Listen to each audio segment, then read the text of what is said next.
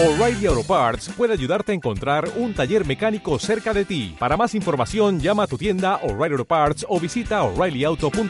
Oh, oh, oh, O'Reilly Auto Parts.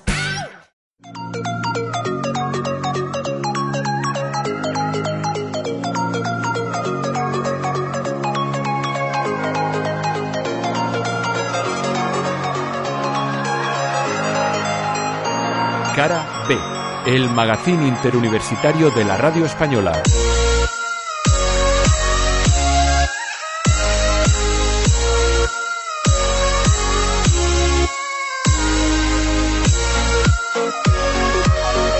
Buenas tardes, 12º programa de este magazín.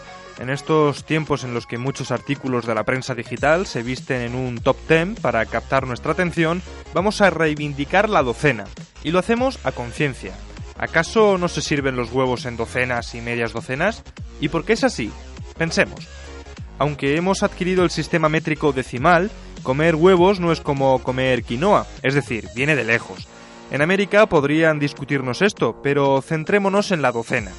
El sistema duodecimal era el empleado en Mesopotamia, y de esa forma de entender las cifras podemos rescatar curiosidades en torno al 12.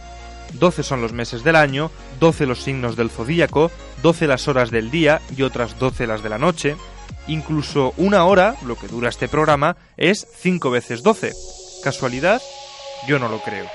Suena ya sintonía en Onda Campus de la Universidad de Extremadura, en Inforradio en la Universidad Complutense de Madrid y en Radio UMH en la Universidad Miguel Hernández de Elche.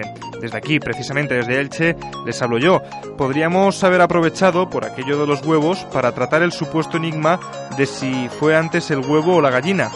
Pero por si no lo saben, la ciencia ha demostrado que la cáscara de huevo posee una proteína que solo la gallina puede crear. Soy Jesús Fernández Montejano y no voy a necesitar una docena de razones para convencerles de que se queden con nosotros en el magazín interuniversitario de la radio española. Dentro sumario.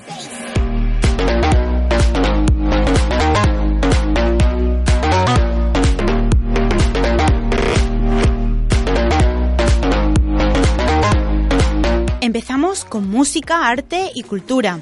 WOMAD España cumple 25 años en Cáceres y desde la Taberna de Onda Campus, Sergio Parra nos acerca a Dania Dévora, directora del WOMAD. Música popular, música étnica y artesanía son algunos de los pilares de un festival gratuito que puebla las calles y plazas y también los palacios y casas antiguas de la ciudad monumental. En el segundo bloque viajamos a Italia con escala en Elche. Recorremos costas, valles y montañas con aroma a orégano, albahaca y queso en busca de una maglia color rosa. Con los compañeros de A la Cola del Pelotón conoceremos los orígenes del Giro de Italia y a algunos de los héroes del ciclismo que han recorrido la ronda transalpina. Y cerramos el programa con el efecto Lecho de Muerte. Tendréis que aguantar hasta el final para descubrirlo en la voz de nuestros compañeros Jesús Ortega y Guiller Verdín, del espacio Los Mundos Sutiles de Inforradio de la Complutense de Madrid.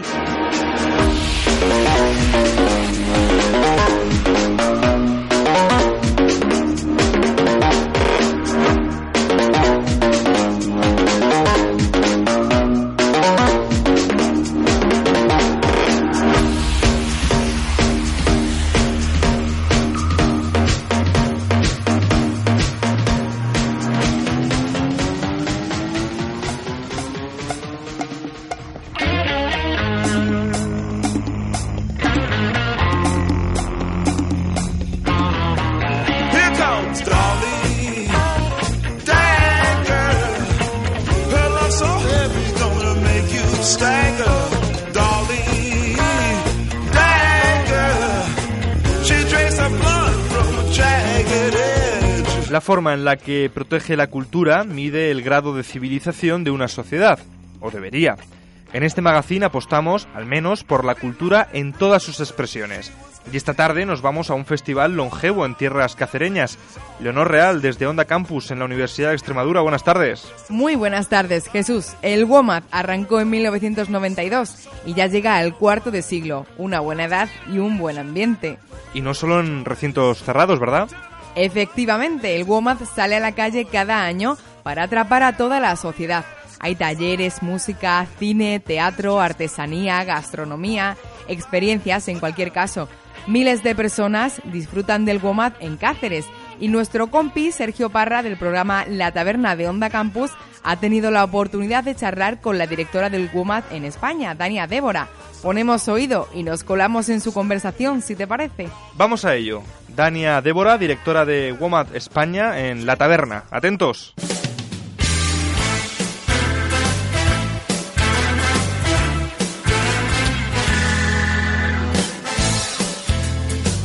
Sigue La Taberna, seguimos en Onda Campus, en Badajoz, y hoy baja este programa una persona que es responsable de uno de los festivales más conocidos en Extremadura. Hoy vamos a charlar con Dania Dévora, que es la responsable del WOMAD en España. La tenemos al otro lado del teléfono. Se inaugura, comienza este festival que ya cumple 25 años. Yo tengo hasta que felicitar a Dania. Dania, buenas tardes. Buenas tardes, es un placer estar contigo. Gracias también por charlar un ratito, porque sé que la vida de Dania es pues un caos tremendo, una organización tremenda, porque hay mucho lío por Cáceres. Bueno, mi vida está unida a esta ciudad y a y al festival. Pues una fiesta que, como ya hemos comentado los dos, cumple 25 años este año. Y tú lo has mencionado, la previsión meteorológica nunca es un problema para este festival, me imagino. Bueno, no, de hecho, ahora que estamos hablando en estos momentos, realmente tomamos la decisión. Nosotros estamos ejecutando en nuestra mente que el festival tiene sus horarios, tiene sus lugares, sí. Pero luego si hay que hacer una contingencia, lo haremos y no pasa nada. La cosa es que se puedan pasar y se divierta y que reciban el festival como se estaba esperando. 33 artistas que van a pasar por el escenario, por los escenarios, por los lugares que acogen el WOMAD. ¿Y con qué objetivos habéis planteado en este año, en esta 25ª edición? ¿Por qué habéis traído lo que habéis preparado para estos días? Bueno, yo creo que por un lado es un homenaje y un repaso de los 25 años. En ese sentido, hicimos en su momento un testeo de qué artistas, a través de las redes, les apetecía al público ver de nuevo en el festival, en esta conmemorando los 25 años. Fueron cientos, bueno, yo te podría decir miles de sugerencias que nos llegaban, y había dos grupos muy definidos. Uno es Asian Dub Foundation y otro Rayita Ja. Sí. Así que encaminamos todo nuestro esfuerzo para que eso pudiera ser. Yo te digo que como directora del festival, en el mejor de los momentos nunca pensé que iba a tener a Rayita Ja, a Asian Dub Foundation, a Esterrada, a Lura, en fin, hasta llegar a los 33 artistas juntos.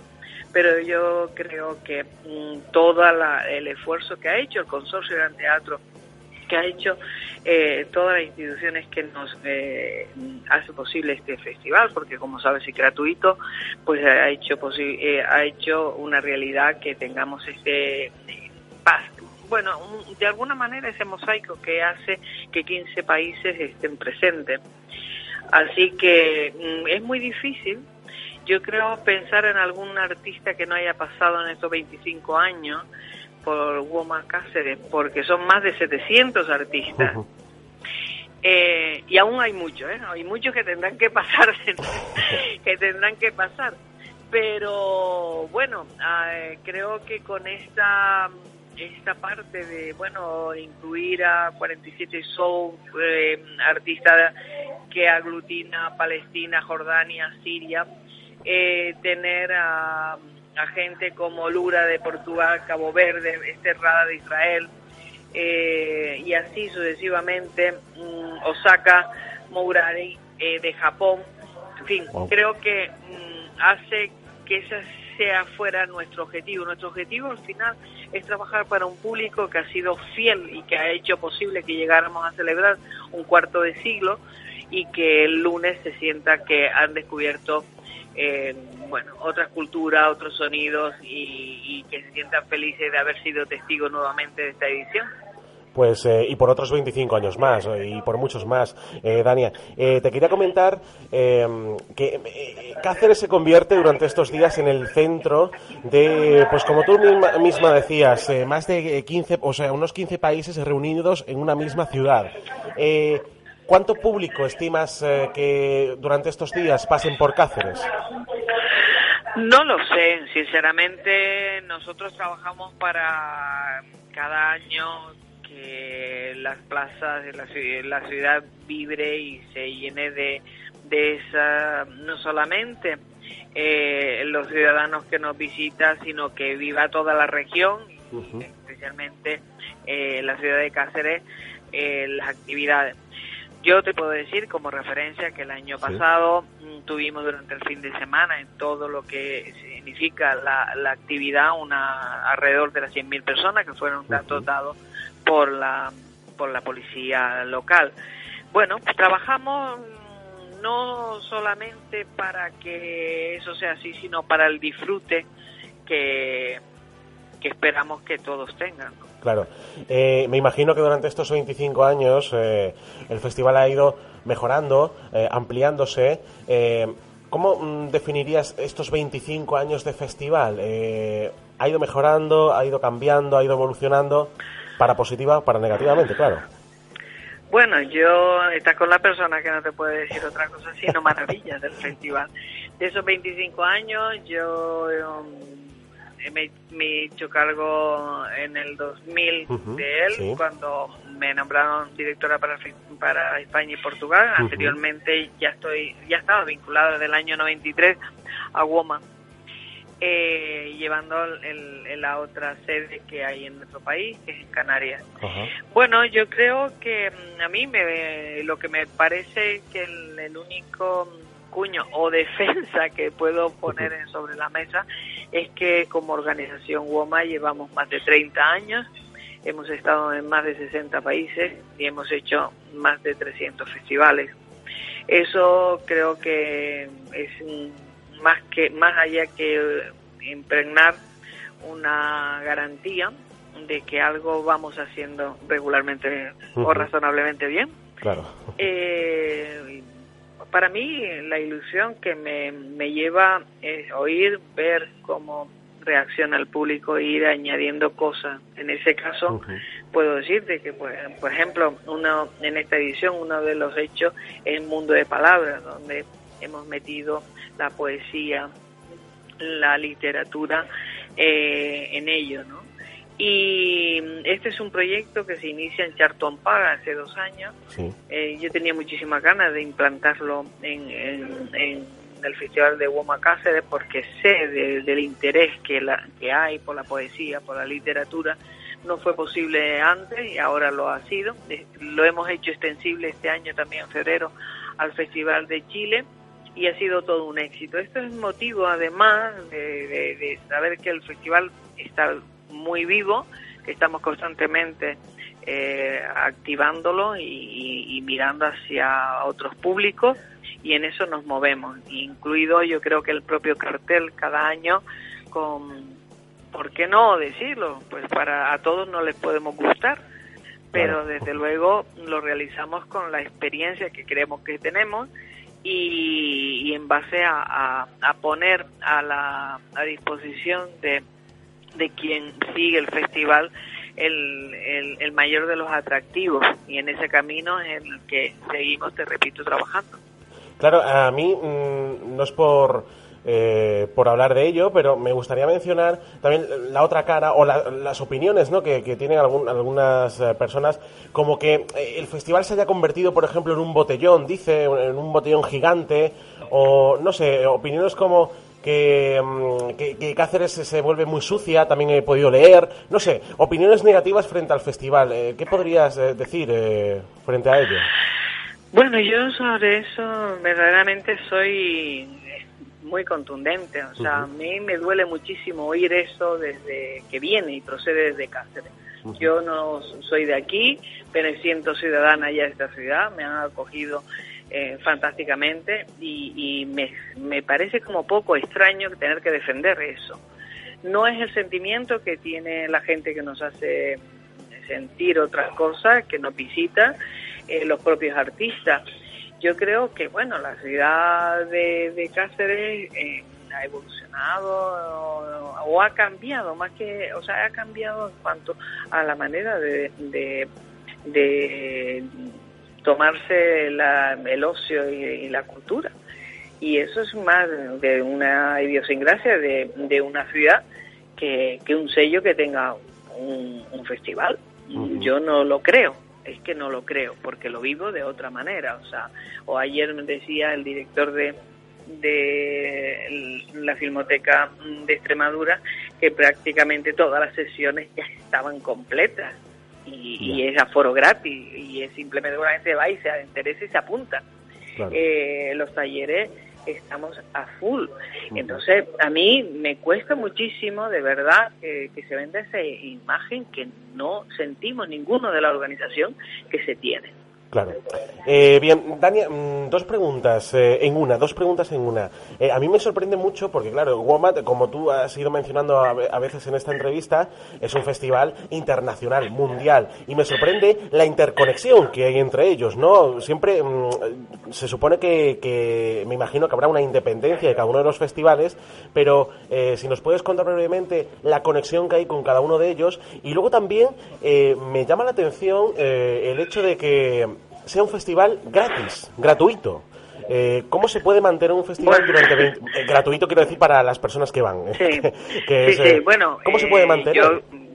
Eso es una apuesta absolutamente política, la que nosotros no dejamos ni cesamos de dar agradecer.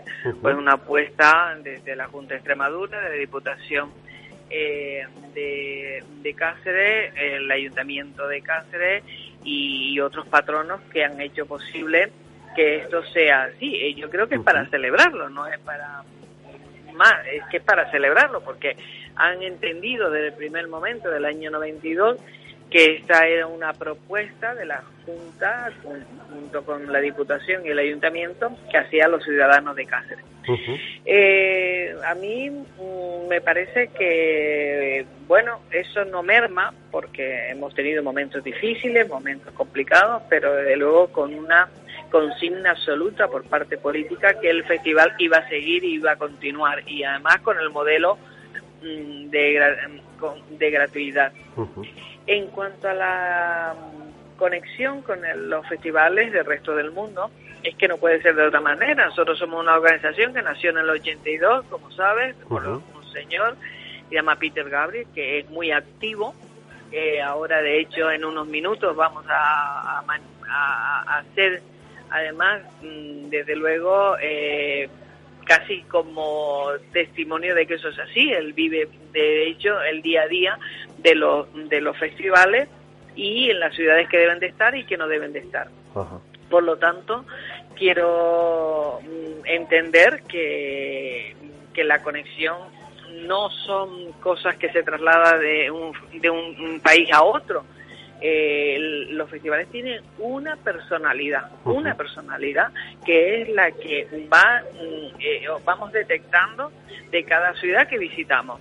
En este caso, pues yo te puedo decir, cuando hablábamos antes, 47 Soul, ¿sí? Bueno, pues eso fue un grupo que yo vi en Charlton Park. Ha sido muy complicado tenerlo en los festivales por cuestiones de permiso, por cuestiones obvias, y nosotros hemos batallado para que la plataforma WOMA sea una manera de exhibición que se le conozca, y se le conozca de una manera cercana, y que usen nuestros festivales como ellos son, personas que reivindican todos sus valores culturales, sociales y políticos, y no tenemos ningún pudor de repetir que el festival que 47 shows, pueda estar, haya estado en Fuerteventura en noviembre, esté aquí y haya estado en Australia. Uh-huh. Claro que... Porque lo hace por derecho propio y artístico. Sí, ¿no? sí, la cuestión está ahí, ¿no? En seguir creciendo y en seguir, pues eso, también ayuda el hecho de que esté conectado un festival como el WOMAD. Y es verdad, llevas toda la razón en el que cuando hablamos de WOMAD hablamos de algo general, pero que cada uno tendrá sus matices, pero que la marca pues es esa, el WOMAD. Entonces... con ello no nos quedamos. Dania, no te voy a entretener más porque tienes una agenda apretadísima, lo sé. Yo te agradezco de verdad que nos hayas atendido en estos minutitos aquí. Invitamos a todas las personas que escuchan la radio universitaria a que vayan a Cáceres y cualquier cosa que queráis, aquí nos tenéis Onda Campus, la emisora de la Universidad de Extremadura para hacerlas.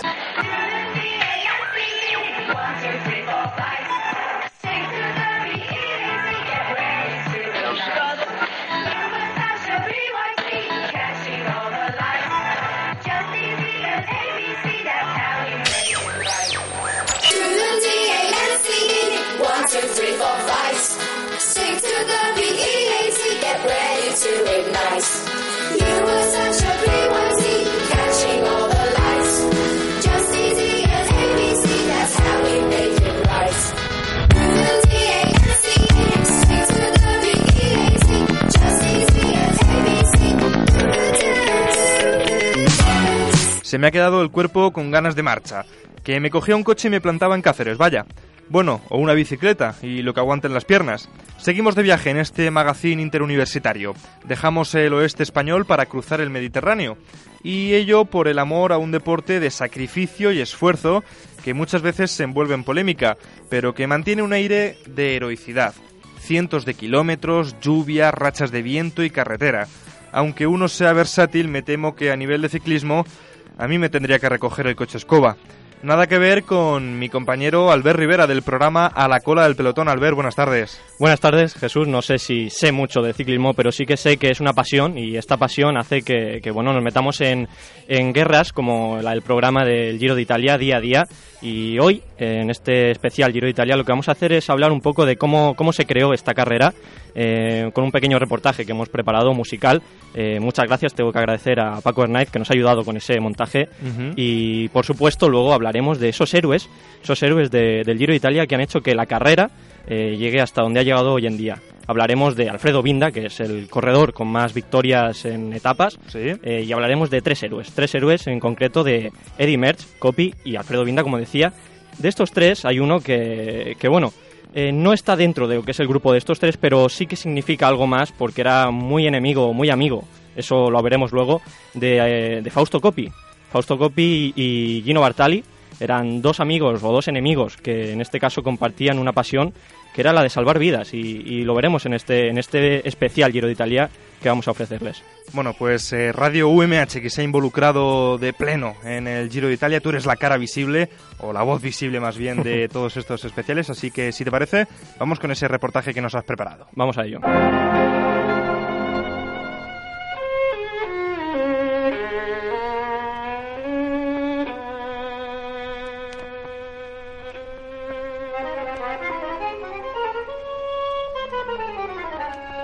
...24 de agosto de 1909... ...el periódico italiano La Gazzetta dello Sport... ...publicaba en portada... ...un pequeño boceto de un recorrido ciclista... ...acompañado por un pequeño texto... ...el Giro de Italia... ...3.000 kilómetros... ...25.000 liras en premios... ...no se especificaban fechas ni etapas... ...tan solo que este proyecto... ...de carrera ciclista... ...estaba organizado por el propio periódico italiano...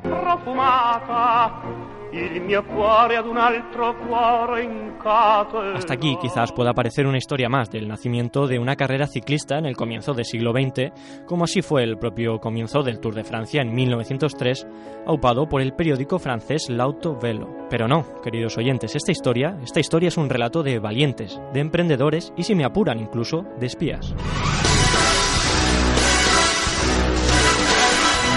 Para conocer los inicios de la Corsa Rosa, el Giro de Italia, tenemos que viajar a 1901, años antes de que el país transalpino se emocione con la portada de la misteriosa carrera sin fechas ni etapas. Por aquel comienzo de siglo, los periódicos deportivos, como era la Gazzetta dello Sport en Italia o l'Auto Velo en Francia, eran no solo periódicos informativos, sino que ellos mismos eran los organizadores de las carreras ciclistas que hoy en día son míticas. Sin ir más lejos, en la redacción de la Gacheta dello Sport, Armando Cougnet, el encargado de ciclismo en la publicación, había creado el Giro di Lombardía en 1905 y la clasicísima Milán-San Remo 2 años después.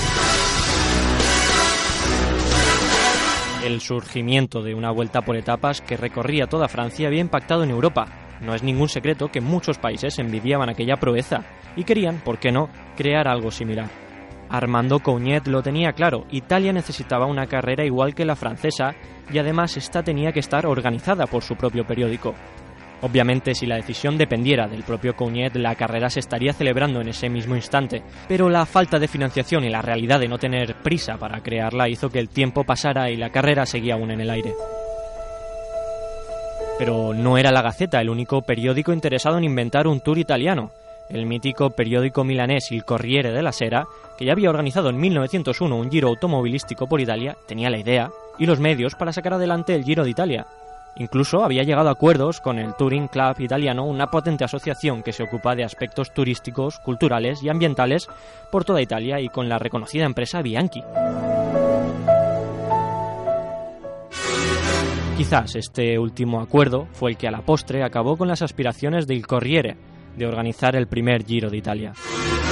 El 5 de agosto de 1909, un ex trabajador de Bianchi, que no acabó muy contento cuando fue despedido de malas maneras, se convirtió en el espía de nuestra historia.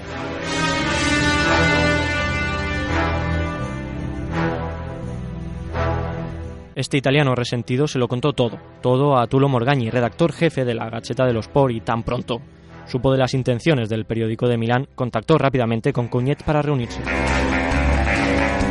Al día siguiente, sin perder tiempo, se reunieron de urgencia para preparar el lanzamiento del primer Giro de Italia y así adelantarse a Il Corriere della Sera.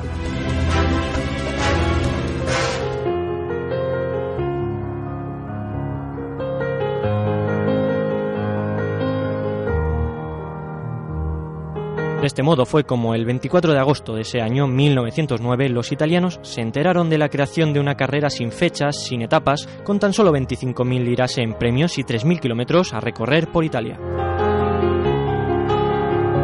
De las etapas y el recorrido todavía no se sabía nada, pero de las 25.000 liras sí que sabían tanto Armando Cougnet como el redactor jefe Tullio Morgagni, que no tenían financiación suficiente para cubrir el premio.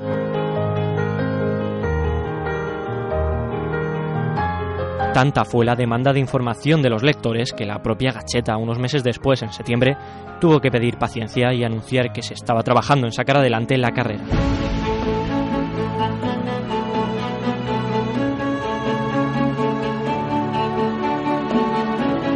Finalmente, la financiación llegó, los patrocinadores se unieron al proyecto e incluso el propio Corriere della Sera, en un gesto de caballerosidad tan solo posible en el ciclismo, ofreció 3.000 liras al vencedor. El rey también contribuyó otorgando una medalla de oro al que lograra la victoria.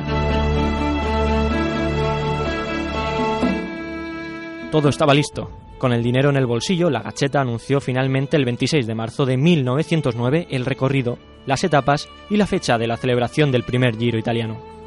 En total, contaríamos con 8 etapas, 3 por semana, y unas reglas muy similares al Tour de Francia con algunos pequeños cambios. El primer Giro de Italia se inició un 9 de septiembre del año 1909 a las 3 de la madrugada. La historia de este Giro de Italia, la historia de un país, solo había comenzado.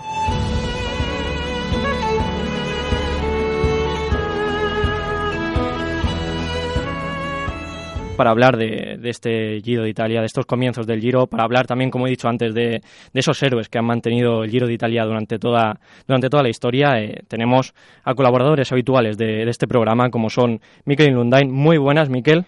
Buenas tardes a los dos. Miquel nos saluda desde Pamplona, y bueno, creo que también es un amante, sé que es un amante de esto de las dos ruedas.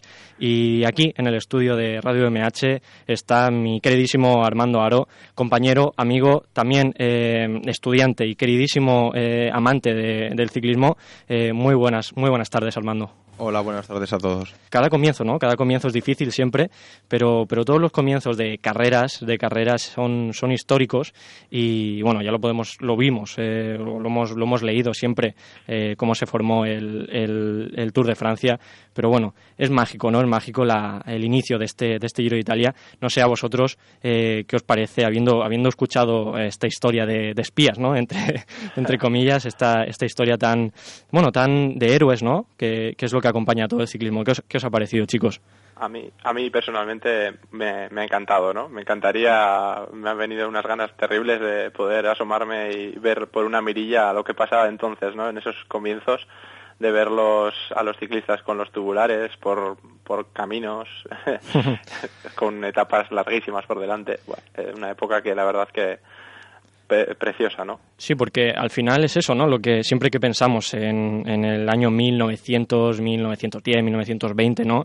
O incluso los 30 también, se nos viene a la mente un borbotón, un montón de imágenes en blanco y negro con corredores en bicis, por llamarlo de alguna forma, en bicicletas casi de mentira, ¿no? Parecen, ahora las vemos que parecen de mentira y la verdad, Armando, una época mágica como todo lo que acompaña a este ciclismo. Sí, la verdad que me gustaría haber estado en esa época para poder ver esas ganas, ese sacrificio que estaban dispuestos a hacer todos, como incluso tu periódico rival te ayuda con el premio para poder sacar adelante la carrera. La verdad que es muy bonito. Sí, la verdad que ahora nos parece increíble, ¿no? Cómo pueden incluso entre rivales ayudarse a hacer el ciclismo grande. Porque, bueno, en esos comienzos de siglo teníamos el Tour de Francia, que, bueno, era un bebé todavía. Los corredores de toda Europa veían con los ojos como platos, ¿no? Una carrera por toda Francia, bueno...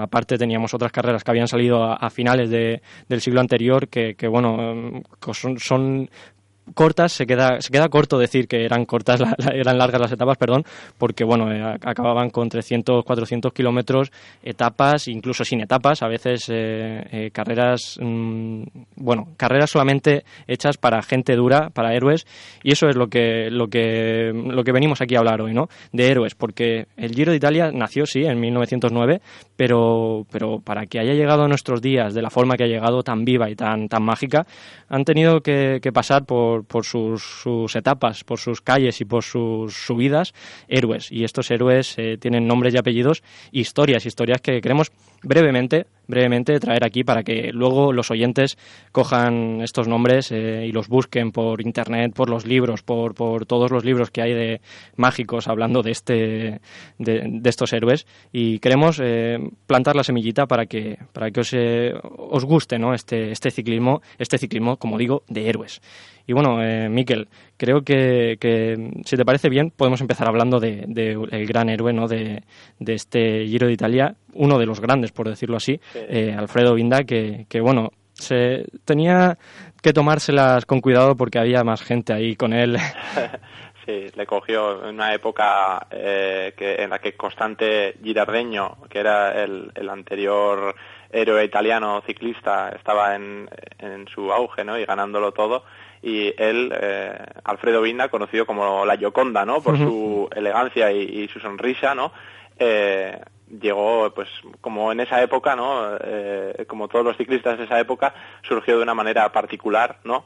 Enterándose de que el Giro de Lombardía, una clásica mítica entre las clásicas, se enteró de que el Giro de Lombardía repartía un premio en el Ghisallo, que es un muro tremendo que tienen por allí, repartía un premio al mejor en el Ghisallo, ¿no? Entonces decidió ir, entonces no hacía falta, por lo visto, estar en ningún equipo, y fue el mejor en el muro del Ghisallo y quedó cuarto en el Giro de Lombardía, ¿no? Entonces de inmediato le ofrecieron un contrato, ¿no? Y bueno, luego a partir de ahí ya, pues empezó a ganar sus carreras y en el 1925, ya consiguió ganar el Giro de Italia y el Giro de Lombardía también, ¿no? Ya sí. Irrumpió por todo lo alto en el ciclismo. Y bueno, también constatar que se le reconoce como el ciclista, pues el primer ciclista histórico, ¿no? El primero en la historia en ser un corredor mítico, ¿no? Porque sí, la historia pues nos cuenta, ¿no?, que todo el público entonces estaba de parte de Girardengo, porque bueno, también Girardengo era, vamos a decir, el ciclista de Mussolini, ¿no?, de entonces, y claro, el que tenía mejor prensa, era muy popular, y claro, Binda le empezó a arrebatar los triunfos hasta que ya Girardengo se tuvo que retirar. Él entonces, para intentar arrebatar la Binda al Giro y acabar con esa hegemonía, intentó buscar otro sucesor, ¿no?, que fue Learco Guerra, que lo tomó pues como un heredero anti-Binda, ¿no? Y Italia pues centró sus esperanzas en él, ¿no?, aunque parezca raro, en otro corredor italiano, en contra de otro propio corredor italiano, ¿no?, aunque al final Binda era el mejor y terminó ganándose incluso al público italiano, después de 5 giros de Italia y 3 campeonatos del mundo, ni más ni menos. Que se dice pronto, sí. Un ciclista, ¿no?, de estos que bueno, los italianos, si tienen cosas buenas y cosas malas, como todas las sociedades o como todos los países, pero tienen una cosa muy buena, que es a sus figuras, a sus héroes, ¿no?, que voy a repetir mucho la palabra héroes porque estamos hablando de ellos hoy, y tienen a sus figuras en muy alta estima, y muchas veces incluso rivalizan entre ellas, entre sus propias estrellas. O sea, hay grupos, ahora pasaremos a hablar de otros dos grandes dividores que dividen el ciclismo en Italia, como son Coppi y Bartali, y hay equipos de personas, ¿no?, que se juntan. Yo soy de los Coppi, tú eres de los Bartali, o sea, que digamos que los italianos tienen muy muy presente sus corredores, y bueno, Alfredo Binda, como tú has dicho, ganador de 5 giros, espectacular todo lo que hizo en una época en la que, bueno, subirse a la bici ya era una proeza, y apuntarse a este tipo de carreras, como muy bien dices, no tenían ni que ir con equipo ni nada, simplemente es pago la inscripción o me presento en la salida, que muchas veces salían a las 3, a las 4 de la madrugada y no sabían cuándo iban a volver. Y la verdad que sí, de jefes y de héroes este Giro, y Alfredo Binda, por supuesto, el primero de ellos. Vamos a dar un paso adelante, un salto en el tiempo, y nos vamos a ir con Eddy Merckx, porque si decíamos que Alfredo Binda tiene 5 giros, Eddy Merckx tiene otros 5. El gran hombre, ¿no?, yo creo que de este deporte, el hombre que lo ha ganado todo repetidas veces, como ha querido. La verdad es que él lo ha ganado todo en velocidad, en subiendo. Claro, un corredor que ya le llaman el caníbal, pues, ¿qué se puede esperar? Se puede esperar de él. Y brevemente, porque nos quedamos siempre sin tiempo, nosotros siempre vamos con el tiempo cogido con pinzas, Coppi y Bartali. Coppi y Bartali, ya ellos, o sea, son uno mismo, incluso tienen una carrera que se llama la Settimana Coppi e Bartali, porque dividió Italia en su momento entre los que eran de Coppi y los que eran de Bartali, solamente deportivamente, porque si nos ponemos a hablar de la historia que tiene detrás Bartali, podemos tirarnos horas hablando, porque es un héroe, y no solamente el ciclismo.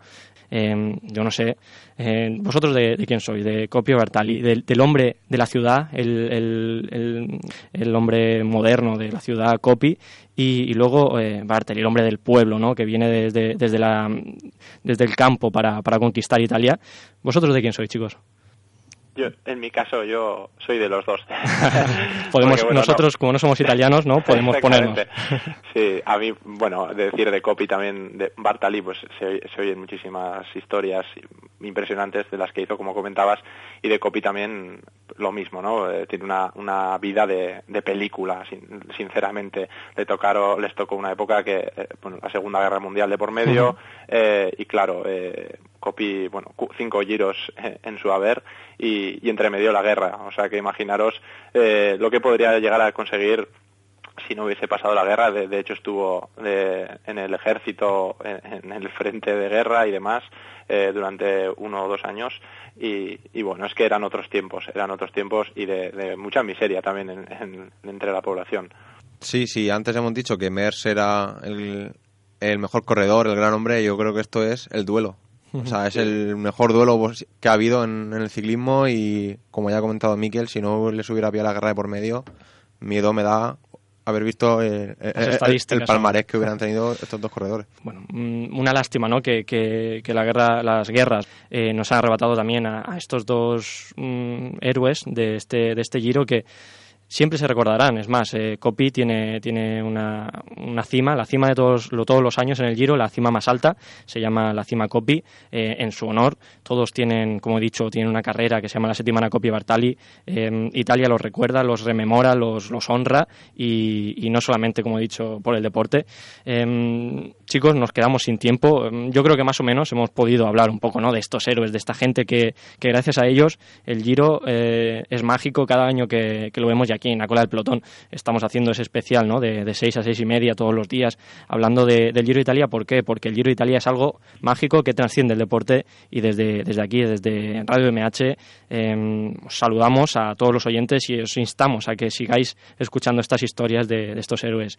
Miquel, desde Pamplona, un abrazo, muchas gracias por participar en el programa y que veamos más héroes, ¿no?, en estos giros. Exacto. Un abrazo igualmente, y exactamente, a ver si hay más héroes por el camino y quedan muchas historias por contar. Exacto. Armando, lo mismo te digo, un abrazo y bueno, a ver si pronto vemos esos héroes otra vez. Sí, ojalá.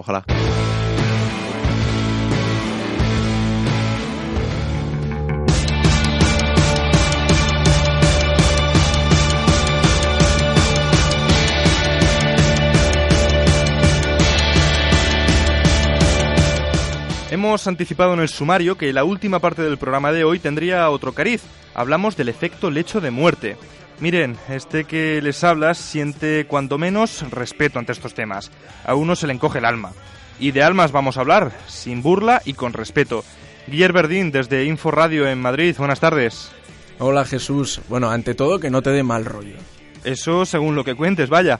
¿Qué es el efecto lecho de muerte? Cuéntanos. Vamos a hablar de estudios científicos, en cualquier caso. Estudios sobre las visiones o sueños que muchas personas, muchas más de las que creemos, tienen antes de fallecer. Suelen ser familiares, suelen ser seres queridos, gente que ya ha fallecido. Pero no tiene nada que ver con visiones de fantasmas ni con alucinaciones, es otra cosa. Acongojado sigo. Pues tranquilo, que suelen ser visiones agradables para quien las tiene. Hay veces que son un poco situaciones peores, pero bueno, normalmente no. Y vamos a huir de películas de terror, vamos a huir de ese tipo de cosas. Bueno, no estás solo en esto, en cualquier caso, y me refiero a compañía de carne y hueso, ¿eh? Contigo para hablar del efecto lecho de muerte, Jesús Ortega. Eso es, tocayo tuyo, compañero de Los Mundos Sutiles y redactor también en las revistas Enigmas y Año Cero. Así que si te parece, Jesús, metemos sintonía y arrancamos. Efecto lecho de muerte, allá vamos.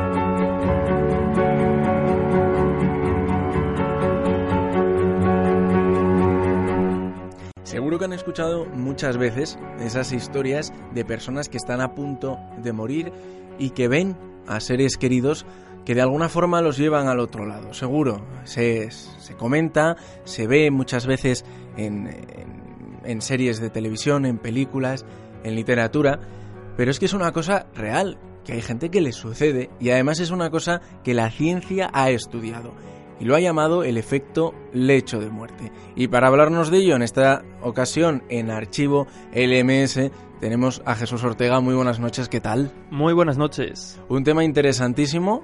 Un tema muy interesante, sobre todo por lo que comentabas, ¿no?, que la ciencia se ha interesado por este fenómeno y ha investigado, aunque como luego veremos, en realidad no es un fenómeno que de por sí se pueda catalogar de paranormal. Sí que es extraño, sí que es curioso, lo vamos a ver, pero no evidencia que haya vida más allá de la vida ni cosas por el estilo, por lo menos en este caso. Luego veremos los matices.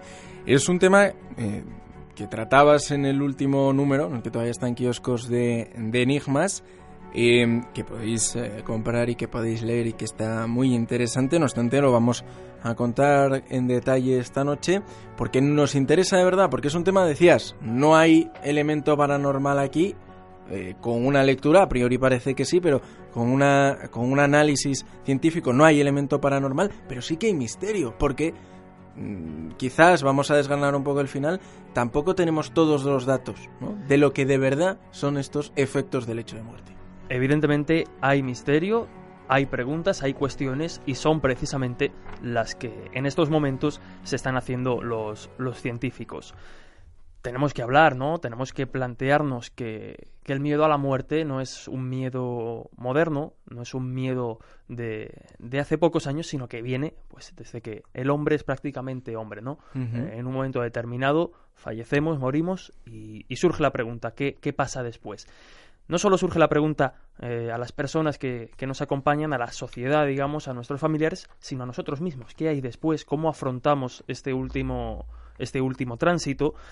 Y precisamente a raíz de esta pregunta, a raíz de las experiencias que diferentes pacientes, en este caso moribundos, pacientes de cuidados paliativos tienen, es por lo que los científicos se han decidido a investigar. Tenemos que remontarnos a hace un par de años, a marzo del año 2014, cuando la revista americana de medicina paliativa publica un estudio que, fíjate, intenta cuantificar, es decir, medir cuántos sueños y cuándo se tienen, pues un tipo de sueño muy característico, muy concreto, que son visiones o sueños. Luego veremos las diferentes posibilidades que tienen los pacientes de cuidados paliativos, insisto, pacientes moribundos al borde de la muerte, que por diferentes circunstancias o por las enfermedades que padecen han sido diagnosticados como terminales. Y también, entre los objetivos de esta investigación, como digo, de la revista americana de medicina paliativa, estaba examinar, y aquí reside lo interesante, el contenido y la importancia subjetiva de estos sueños. Como digo, reside lo interesante en el contenido de los sueños. ¿Por qué? Porque entre estos sueños y visiones, lo que más abunda, digamos, es amigos, familiares, mascotas fallecidos. También tenemos, no mucho, pero luego veremos que dependiendo de la cultura de cada paciente influye, pero también se habla de seres espirituales que se aparecen en estos sueños. Casi durante la intervención voy a referirme casi a sueños, porque sí que es cierto que es el porcentaje más alto. Ya repito, hay visiones que se tienen estando conscientes, estando despiertos, pero hay sueños, y el 50%, más del 50% de los pacientes investigados tuvieron estas experiencias mientras dormían. Uh-huh. Se investigó, se entrevistó a 66 pacientes, siendo la muestra final de 59, y el criterio de selección, pues hasta cierto punto era sencillo, es decir, que todos fueran mayores de 18 años, excluyendo, eso sí, a todo aquel que estuviera diagnosticado de algún trastorno psicótico. Y sí que es cierto, como decía antes, que todos los encuestados relataron al menos haber tenido un sueño o una visión. Como digo, llegando casi al 50% los que tuvieron esta experiencia mientras dormían. Todos, imagino que cogidos al azar, todos de esos 66 personas que estaban en cuidados paliativos, los 66 tuvieron una experiencia de este tipo. Al menos una. Al menos una, además. Efectivamente. Sí que es cierto que estas experiencias se pueden tener, o así lo han medido, se pueden tener meses, semanas, días e incluso horas antes de la muerte. Entonces, a lo largo del periodo de investigación, duró casi un año el tiempo que estuvieron investigando, pues cuantificaron, digamos, este tipo de experiencias en la muestra final de 59. Y como digo, como preguntabas, todos, al menos una vez, relataron una experiencia de este tipo. El estudio, en este caso, estuvo liderado por el doctor Christopher Kerr, que desarrolla su labor en la unidad de cuidados paliativos del Hospice Buffalo, y se llevó, como digo, a cabo durante un periodo superior a un año. La entrevista, ¿qué es lo que preguntaban? La manera de proceder para entrevistar a estos pacientes, pues una entrevista semiestructurada que incluía preguntas cerradas y abiertas, es decir, preguntas de sí o no, o preguntas en las que daban más alternativas para responder. Sobre todo se interesaron por el contenido y la frecuencia, así, y esto es también muy interesante, se fijaron también mucho en las sensaciones que producían, comodidad o angustia, si se trataba de sueños, estaban dormidos, o eran visiones, es decir, estaban conscientes, estaban despiertos. Y como decía, pues se relataban a lo largo de meses, semanas, días, horas, dependiendo del paciente. Fíjate porque, bueno, iba a traer algún que otro corte, pero sí que es cierto que estaban en inglés, entonces he preferido un poco extractarlo directamente, y hablaban de leer textualmente lo que decían algunos de estos pacientes. Estaba acostada en la cama y la gente caminaba lentamente a mi alrededor. No conocía a las personas que estaban a mi derecha, pero todos fueron muy amables y tocaban mi brazo y mi mano cuando pasaban cerca. En el otro lado había gente que conocía. Estaban mi madre, mi padre y mi tío. Todo el mundo que conocía que había muerto estaba allí. Los únicos que faltaban eran mi marido y mi perro, pero sabía que iba a verlos. Este, en caso en concreto, digamos, este testimonio corresponde a Jean Faber, es una enfermera que murió poco después de haber relatado esta experiencia. Fíjate, y aquí volvemos a hacer un inciso interesante, más adelante cuando hablemos de las experiencias al final de la vida, que son un tipo de experiencias que se pueden relacionar con este fenómeno, hablaremos de las posibles explicaciones y por qué en principio no sirven, o por lo menos no siempre. Y es que estas experiencias, cuando se habla de alucinaciones, que es lo primero que podemos pensar al hablar de experiencias de este tipo, pues normalmente las alucinaciones provocan una sensación de angustia, de perplejidad. Sin embargo, estas vivencias provocan todo lo contrario. Es una sensación de paz absoluta, de tranquilidad, de comodidad, de asombro.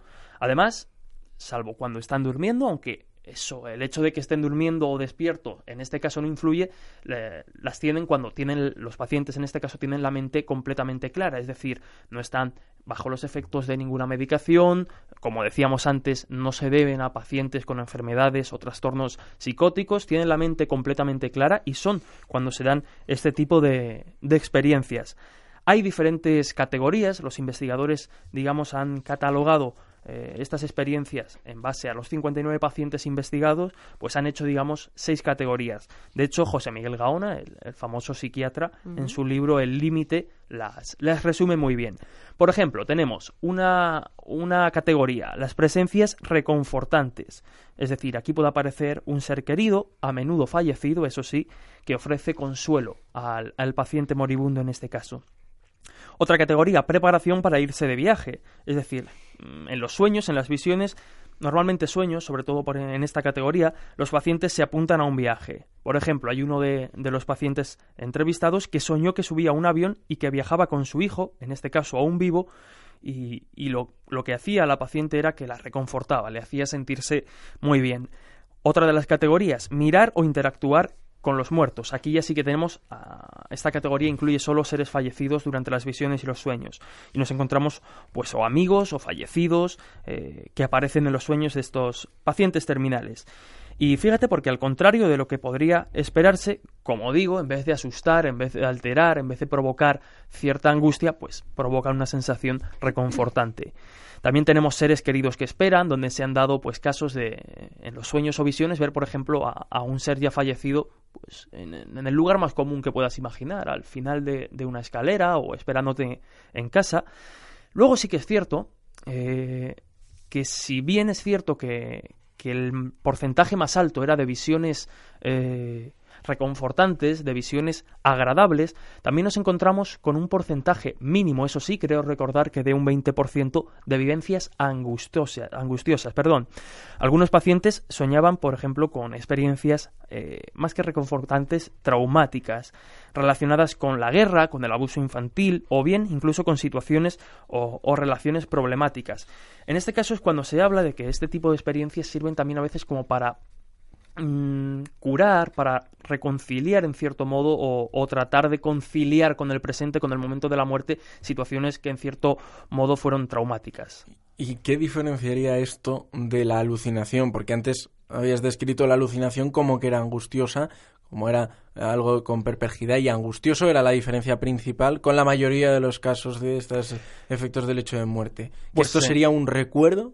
En este caso, a ver, no, un recuerdo evidentemente no, sobre todo por la experiencia que te voy a contar. dentro de los pacientes entrevistados había uno que estuvo, pues digamos, sirviendo. De hecho, estuvo en el día D, durante la Segunda Guerra Mundial, en el desembarco.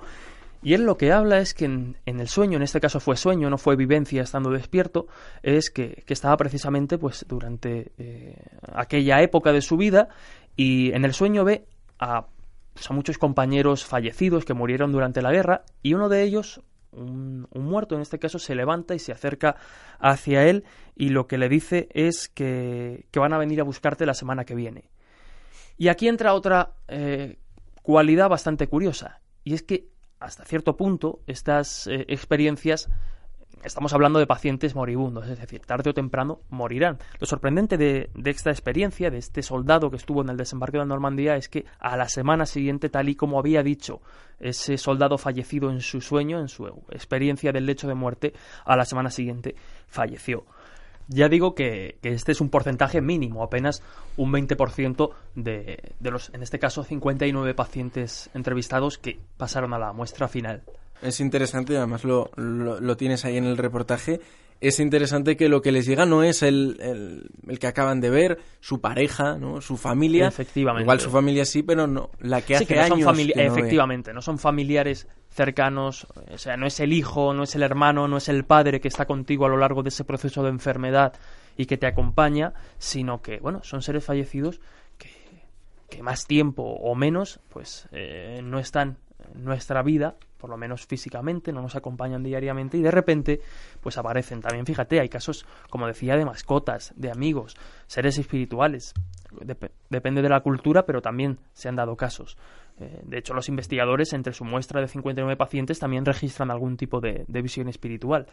Pero como digo, y a mí me parece muy interesante, lejos de lo paranormal, nos encontramos con un caso absolutamente extraño que nos ayuda a afrontar la muerte, haya vida o no la haya después. Eso es otra cuestión. Y que los investigadores están investigando, valga la redundancia. Y además que no son casos aislados. Es que de 59. Y además, al menos una. O sea, que tienen varias. Evidentemente. Y hay gente que ha tenido una o hay gente que ha tenido varias. Claro, es algo que muchos podemos interpretar, que seguro que nos ha pasado con familiares, con amigos. Te diré más. Está un poquitín pasado, ya está chocheando. Te diré más. Y no vemos que también nos puede pasar a nosotros, y que le ha pasado a tantísima gente, y que los investigadores lo han trabajado y han dicho, esto es otra cosa. Te diré más. No lo incluyo en el reportaje porque, curiosamente, lo descubrí después. Un familiar muy cercano, en su lecho de muerte, de ahí el nombre de esta investigación, de estas experiencias, un familiar muy cercano, me lo ha relatado, ¿no? Pues su madre vio justo pues horas o días antes de morir, estaba ya terminal, ya le habían diagnosticado poco tiempo, se sabía que de un momento a otro podía fallecer, y vio de repente cuando, bueno, ya estaba en su cama, la madre de esta testigo, por así decirlo, y bueno, estaban acompañándola, ¿no? Como digo, estaba muy débil y en cualquier momento podía pasar lo más trágico. Y de repente empezó a mirar, tal y como hemos descrito en las experiencias narradas por los pacientes, empezó a mirar a un punto concreto, empezó, pues, en cierto modo a sonreír, y cuando le preguntaron qué estaba mirando, qué estaba viendo, afirmaba que su madre y su padre estaban ahí con ella. Por lo tanto, son fenómenos que se dan, que son comunes. Sí, sí. Y de hecho, desde aquí me vas a permitir hacer un llamamiento, porque son unas experiencias que me han llamado mucho la atención, que me interesan. Si algún oyente de los mundos sutiles conoce algún caso, o de algún familiar, algún amigo cercano, y quiere ponerse en contacto con el programa para comunicárnoslo y, bueno, pues hablar con él en este caso, pues yo estaría encantado, porque ya digo que es un fenómeno, son unas experiencias que me han llamado mucho la atención y son muchísimo más comunes de lo que nos pensamos. Los mundos sutiles, ucm@gmail.com, o a través de las redes sociales si quieren, @losmundosutiles en la última S, o Los Mundos Sutiles Inforradio en Facebook. Así, para esa investigación, ¿no?, de Jesús, que ha incidido y ha insistido todo el rato, no son fenómenos paranormales. Es algo habitual y es algo que los científicos han estudiado y que todavía no saben del todo qué es. Efectivamente. Y por eso es misterio, ¿no? Como dice el otro, es misterio, es lo que hace la ciencia. Efectivamente, siempre lo decimos, ¿no? Que al final esto que llamamos misterio es un abanico tan amplio que cubre desde la historia heterodoxa hasta la ciencia, pues más, también en este cierto modo heterodoxa, porque estas son investigaciones que bueno, sí que es cierto, no tanto los investigadores de cuidados paliativos, sino más Peter Fenwick y Elizabeth, los autores del arte de morir, no es que se hayan encontrado problemas, pero parece que cuando investigas con cosas de este tipo, con cosas de la muerte, de visiones, de sueños, es como que le quitas cierta relevancia. Y si estas experiencias, si estos sucesos tienen una consecuencia y un efecto positivo y nos ayudan a morir, pues me parece de lo más interesante y lo más necesario investigarlo e incidir sobre ello. Jesús Ortega, nos escuchamos, nos leemos también en Enigmas y en Año Cero, y nos escuchamos la semana que viene, no la siguiente.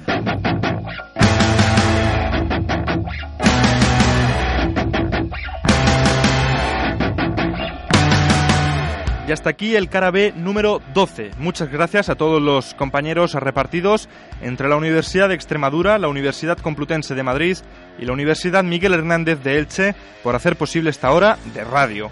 Por nuestra parte, decirles a ustedes, los oyentes, que ha sido un placer acompañarles a través de las ondas de nuevo. Espero que se hayan juntado más de una docena al otro lado de los transistores. Y ya saben, cada sábado estaremos acompañándoles e informándoles a la misma hora. También, además, pueden escuchar este espacio en cualquier sitio y a la hora que quieran a través del podcast.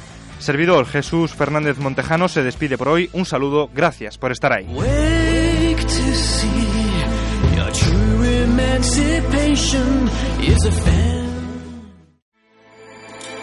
With everything you have on your plate, earning your degree online seems impossible. But at Grand Canyon University, we specialize in helping you fit a master's degree in business into your busy day.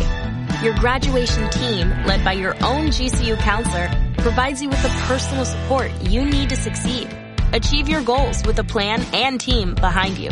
Find your purpose at Grand Canyon University. Visit gcu.edu.